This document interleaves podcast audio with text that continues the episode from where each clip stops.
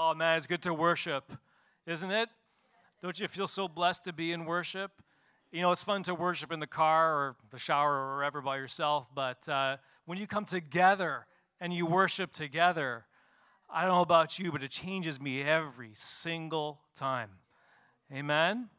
Yeah, so thank you, worship team, for leading us into that and for preparing the way. Amen?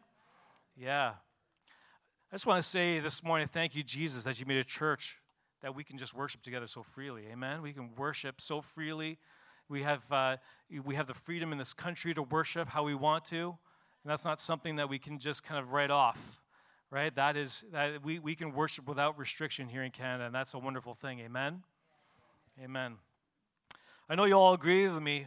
Uh, you know, we have got, we've got a wonderful relationship with each other here in this church. It's a fantastic body. And I know you would agree with me that we should never take the relationships that we have for granted, right? We should never take them for granted uh, for the people that He has surrounded us with. And I, I want to speak this morning about relationships. And I want to speak about healthy relationships in particular. Healthy relationships, right? And since Valentine's Day is coming this week, I thought it might be an appropriate topic. Men, men you know, we got our breakfast coming up this Saturday. We got you, you got some time left. You got to make this, do this right this Valentine's Day, okay? You got to be on point. Amen, men? Come on, right? You got to get it right this week. This I actually read a funny anecdote about relationships, and it was this: If you love something, you set it free, right? And if it comes back, it was and always will be yours. But if it never returns, it was never yours to begin with. Have you heard that before? But this continues on. It says, But if you set something free and it just sits in your living room, makes a mess, eats all your food, just uses your internet, takes all your money, and never behaves like you set it free in the first place, well, either you gave birth to it or you married it.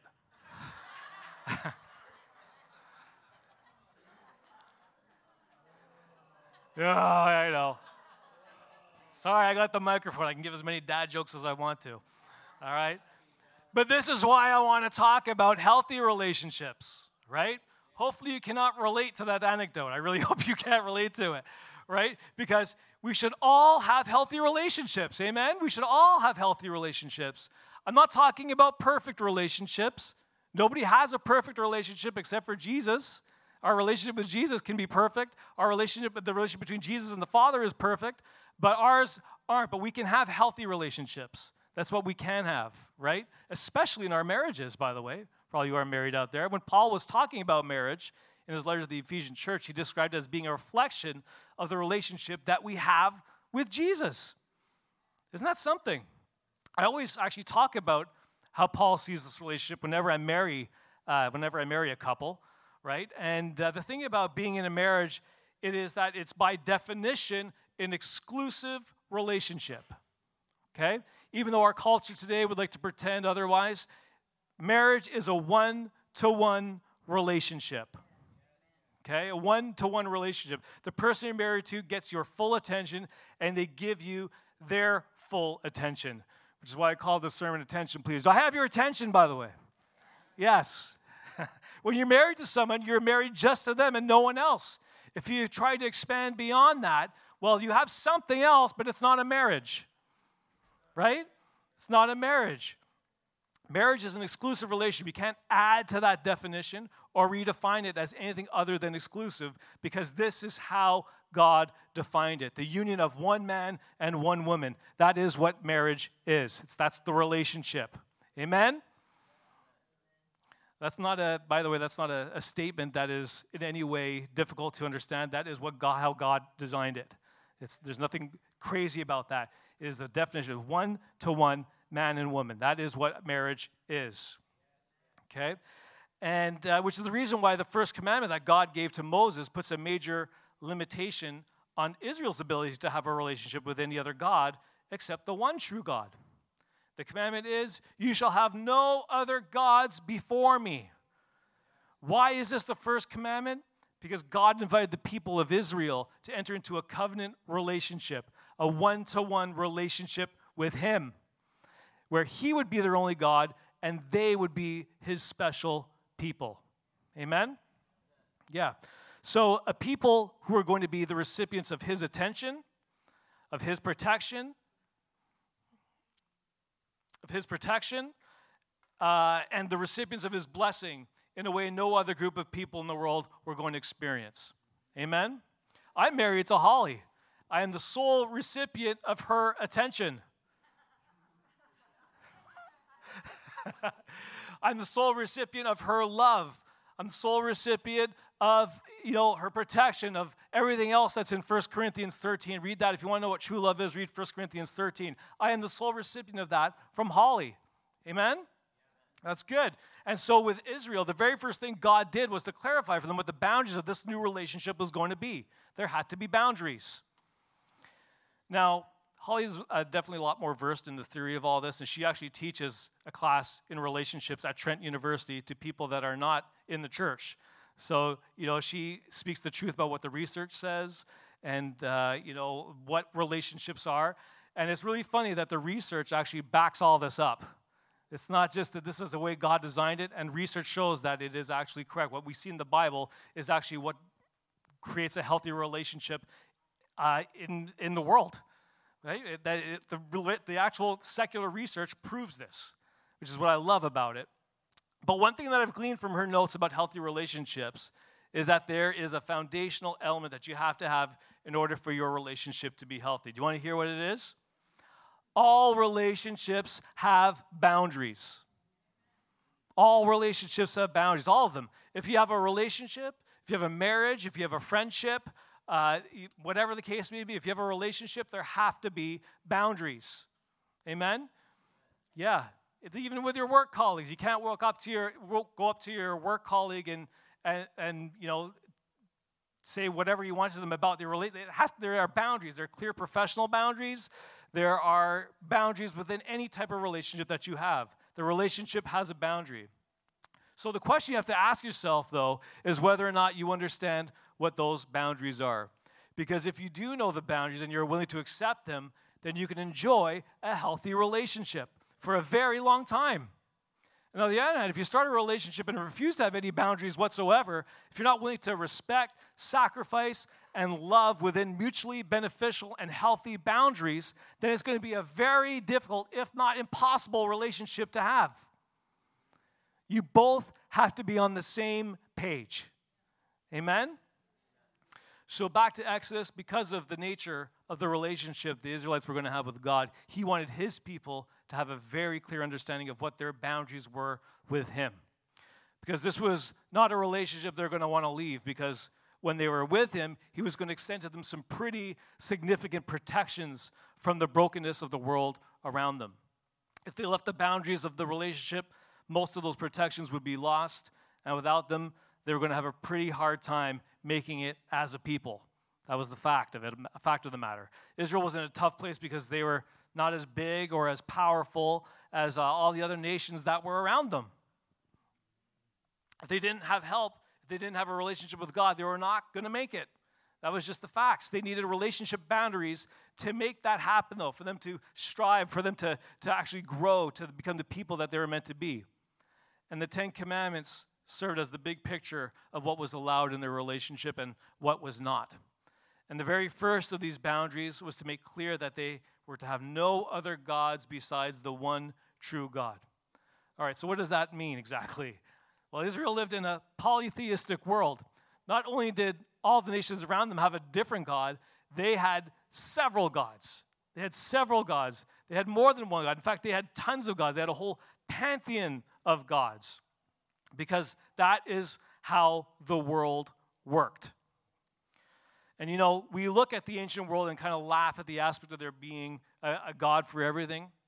Uh, but they didn't have the answers or a scientific understanding even of how the world worked. And, and so humans assumed that everything, uh, everything that happened around them uh, was done by divine beings. Oh, the sun comes up every day. Oh, there must be a sun god. Oh, the moon follows it. There must be a moon god oh, we have agriculture this time of year, that, that this is when the plants grow. Oh, there must be a god of agriculture. They just had all these gods that, that were, they thought controlled everything.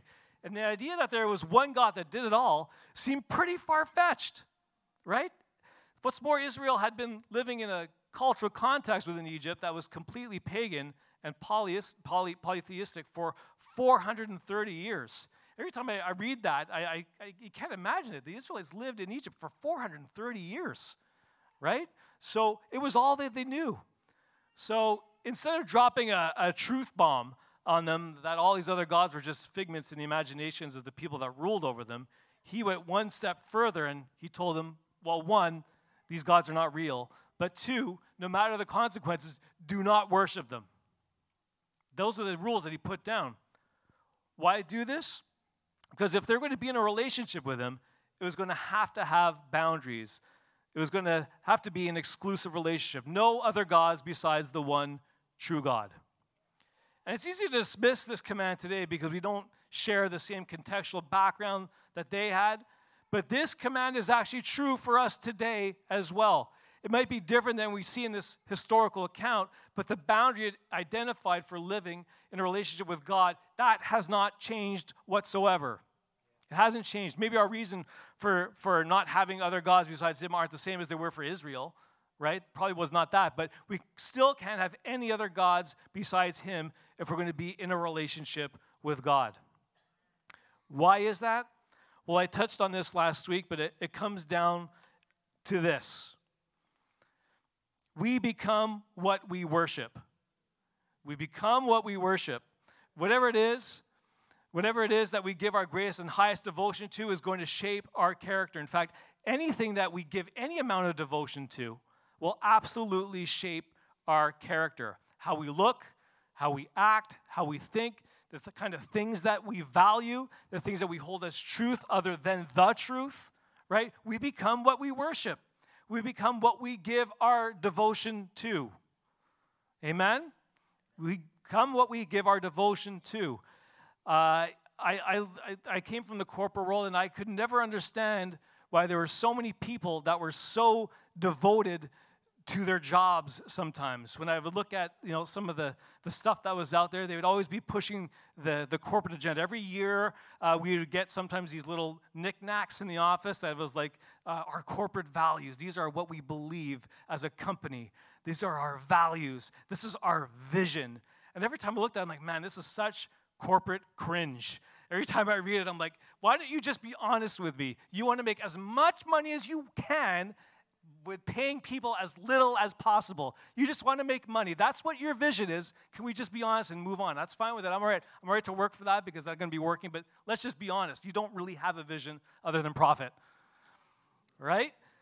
That's all, it, that's all it was. But there were so many people that became so devoted to these values I could never quite wrap my head around it. And you, if you have LinkedIn, you'll see that people are the same way right now, too. They always write out these, these, these this ethos about the companies that they work for and what they're doing that's so great and, and it, it, it's just it's, it's, it's really cringy to me because it doesn't make sense and a lot of the stuff that you see out there right now written by corporations is all written by ai anyways it's not even real right it's, it's funny what people give their devotion to you know and the, the thing with business too is that you know they demand that devotion to the company without any promise of even job security so it's misplaced devotion right and that's just that's just business world. There's also, you know, a lot of people are devoted to a sports team as well too. A lot of people are devoted to sports teams. They, they, they, they, they think the manager makes wise decisions with every trade that they make, with everything that they organize. Oh, they're so perfect in what they're doing. Meanwhile, there are some teams, even in the city of Toronto, that haven't even won a World Cup. There's no promise of a championship ever.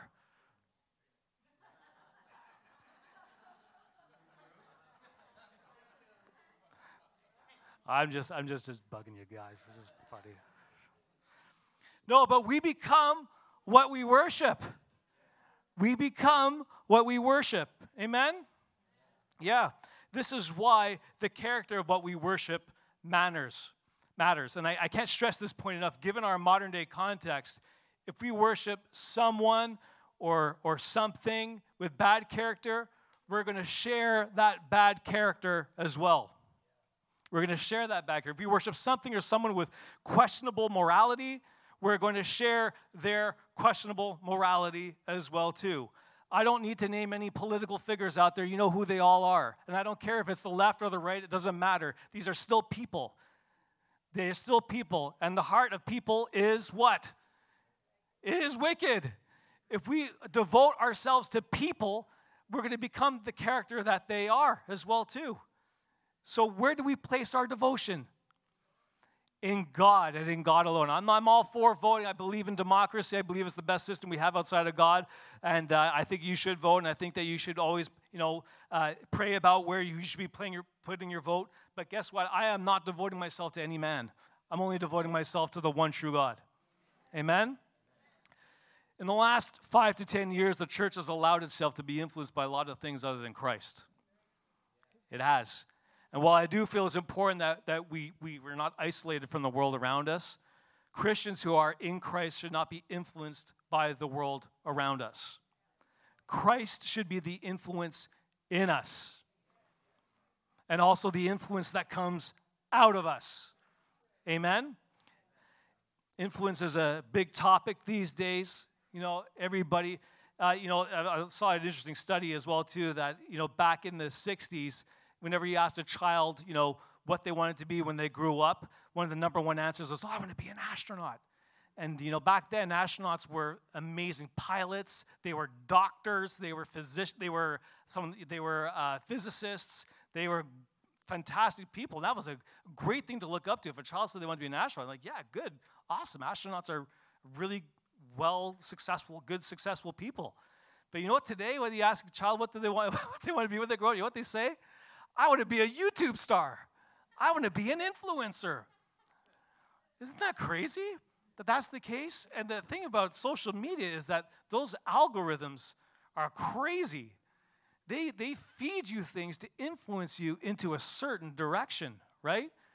I like even myself, and I'm, if I'm on YouTube and I, I see a preacher like, I say, "Oh, that's I like." If I like that, or even if I just watch it, it starts feeding me all this other things that I think that I'll like, like conspiracy theories and other things that it thinks that I'm going to like. And you know, you can't you have to be wise to that uh, as well too because it's going to enter into you. It's going to enter whether you like it or not. That is going to influence you in in a certain way. So you always have to be wise of what's trying to be pushed onto you, right? We have to make sure that our devotion is in the right place. Amen. We become like we worship. We become like what we consume. The saying, you are what you eat, has never been more true, right? We become like we worship. But guess what? I've got some good news for you. That was a little bit, that was a little bit sad what I just said, but I got some good news for you. You ready? God is completely different from anyone or anything else that I just mentioned. No one and nothing is like him. Nothing. He is the best influence he can, you can have on your life. He's the best influence. Why? Because he is better. Because he is above anyone or anything else. His character is good in a way that no one else can ever be. He is wise, he is just, he is loving, he is compassionate, and he is holy, and he is righteous, and you can infinitely go on about how good he is all the time. Right? Nothing else comes even close. Nothing else we worship, including our jobs, including our hobbies, including wealth, or any other gods man has made, ever comes even close to how good he is. Not even close. Everything else is just a reflection of the fallen world that we live in. It's all broken by sin. And if we worship something that is just a product of sin, we'll only become more sinful. Amen. Do I have your attention? Yeah. On the flip side, God is holy and righteous. And when we worship Him, we become less sinful. And the world around us actually becomes a better place because we become better people. And that has a greater impact, it has a greater influence on the people directly around you, more so than anything else in your life. And it's all or nothing. If we try to if we try to worship something else or something alongside or in addition to God, then we'll be trying to give our, our devotion to two entirely different things. It's going to be divided. You just can't maintain that kind of split devotion, it's, it's not actually possible. We'll settle for either one direction or the other until something becomes our primary influence. And here's what I've noticed usually we wind up settling for the easier option, the, the lower option the thing that doesn't ask us for all or nothing, the thing that doesn't require our complete devotion. Which again is why the very first thing God wanted Israel to understand about living in a relationship with Him was that they had to get rid of everything and everyone else. Having more of a one to one relationship uh, was it wasn't going to work unless it was just completely devotion to Him. Why doesn't it work? Because the devil also wants all of your attention.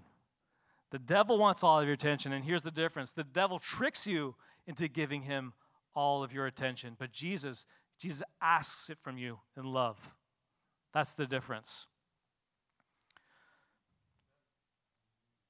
So, if the Israelites gave their worship to anything other than God, they were going to drift away into sin. And once again, I, you know, and once they were in sin, they were not going to be in a relationship with Him any longer.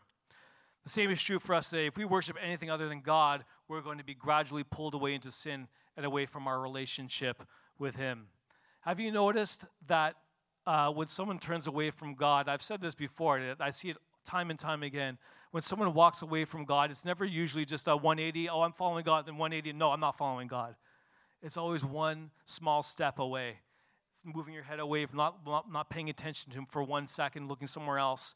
Then gradually, gradually, one more step. Oh, you know what? I'm just going to do this. It's not a big deal. And you just keep turning. It's small steps away from God. It's never a 180, right? And that's why He requires our full attention at all times. And not being in relationship with Him puts everything we care about into danger. It hurts us, it hurts our, it hurts our families, it hurts our church. Last week I said that we're all assigned a mission and that our mission is all the people that are all around us in our, in our sphere of influence, right? So, what would it say to people who are in our sphere if, we clear, if we're clearly glorifying something else other than God? If we're depending on something else other than God? If we find ourselves worshiping something else other than God? It's bad for everybody when that happens. So this morning, the challenge is what or who is it that we are worshiping? What do you give your devotion to? Think carefully on that because it's really easy to try and smuggle things in the door without realizing it as well. It really is.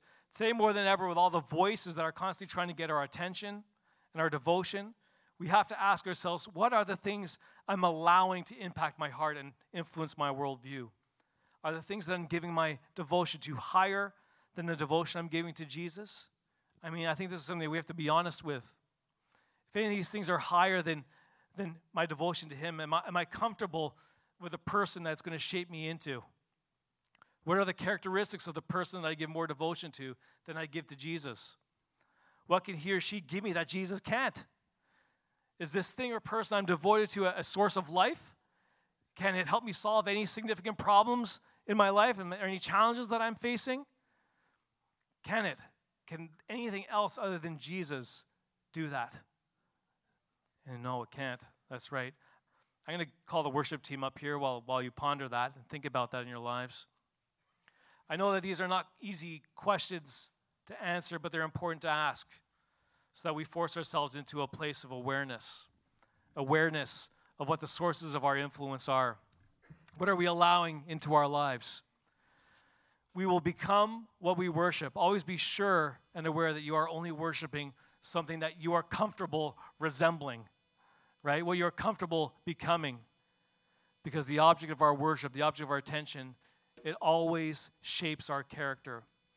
If we worship something that has no life in it, guess what happens? We're actually gradually drained of life. As a, as a pastor, I, have I've, I've been with a lot of people who were, you know, going to be passing away soon. I've been at their bedside before, when, including my own mother, by the way, at her bedside, you know, when, you know, knowing that she didn't have a whole lot of time left. And I can tell you this that anytime that I've been with somebody that, that's that close to the end of their life, I've not once heard them say, Oh, I wish I spent more time at the office. Office. Oh, I, I wish I spent more time in my hobbies. Oh, I wish I spent more time doing something else. You know what? I've never heard anyone ever say that. But what I have heard is someone not regretting that they devoted their lives to Christ. I've never heard anybody regret that ever in their entire lives. And I've also seen them in that point in time not afraid either of what was to come because they knew what awaited them. That's what a life of devotion gives you. It gives you that assurance. And it's something that you can't find anywhere else. Amen. So just as we worship here again, I just want you all to, to just, just ponder and think and ask the Lord today, Lord, is there anything that is getting more attention than you in my life today? And if He shows you something, just say, Lord, I repent that I've, I've, I've, I've made something else a God before you. I just release that to you right now and I give you my full attention. Amen. Let's just worship Him this morning and let's just hear from the Lord. Amen.